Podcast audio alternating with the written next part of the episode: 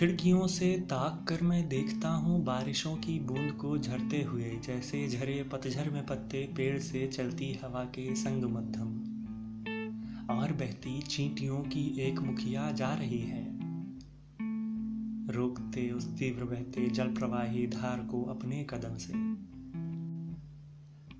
चाहता तो धार को विपरीत कर मैं रोक देता, पर नहीं ऐसा है मुमकिन खिड़कियों की धार को अविराम करके रोक देना।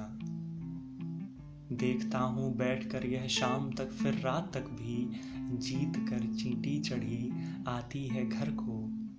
देखता हूँ जीत उसकी और देकर गोलियां आटे की उसको। मुस्कुराते मुस्कुराते नींद की गोदी में मैं हूँ डूब जाता।